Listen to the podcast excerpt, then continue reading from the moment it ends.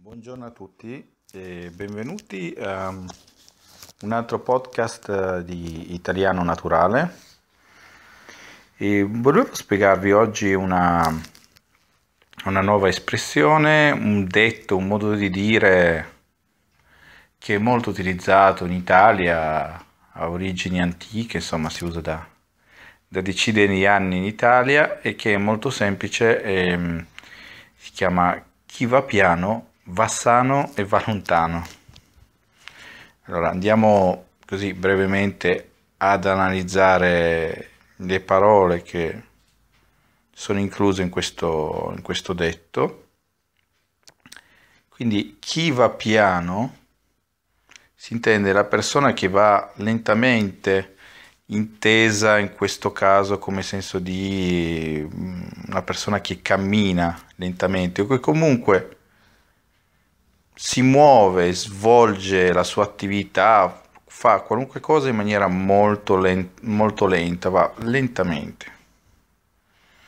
Quindi chi va piano, um, diciamo che si comporta in una maniera molto calma, molto, in italiano si dice anche compassata, vale dire molto lentamente, molto tranquillamente, mentre si dice poi chi va piano va sano e va lontano nel senso di andare, um, in questo caso si intende andare lontano significa allontanarsi di molto o comunque ottenere dei, dei grossi risultati. Um, il significato principale della frase è chi va piano, seppure non sia, non sia di per sé veloce, nonostante non, non corra, nonostante non si affretti, riesce comunque a raggiungere un risultato.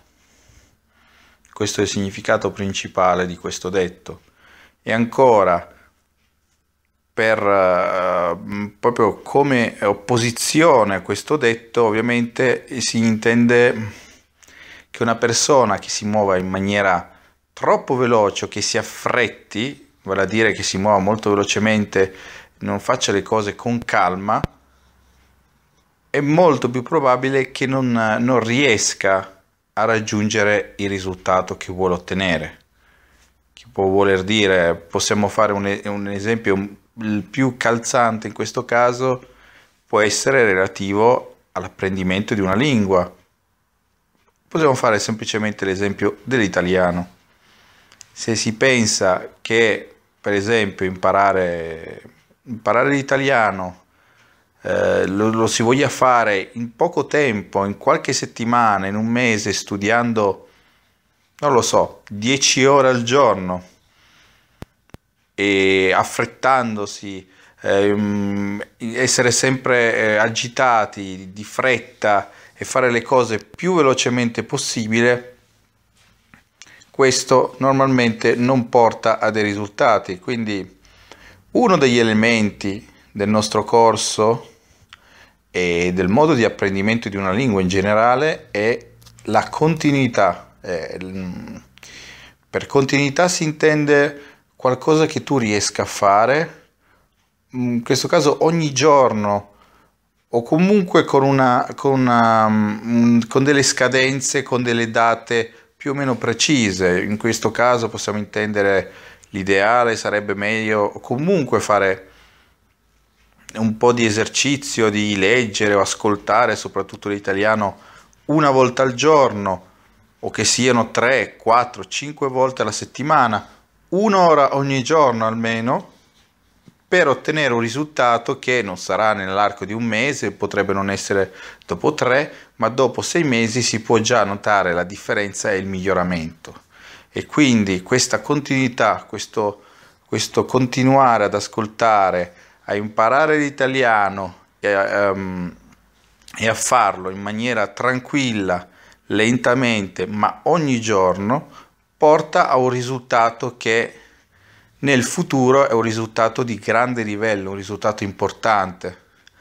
A, volte, eh, questo è un altro insegnamento di questo detto molto, molto popolare, è che cercando di fare le cose di fretta, le cose si fanno male.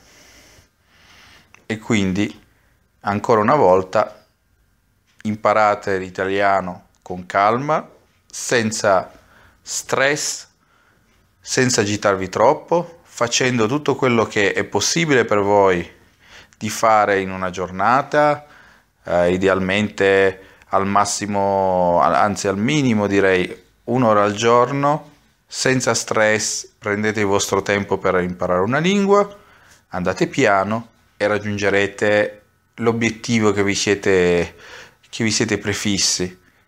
Poi può darsi che ci possa essere un, un piccolo ritardo, che il risultato non si ottenga subito, ma i miglioramenti si vedranno molto molto presto. Per oggi il podcast è terminato, vi auguro una buona giornata e un buono studio. Ciao!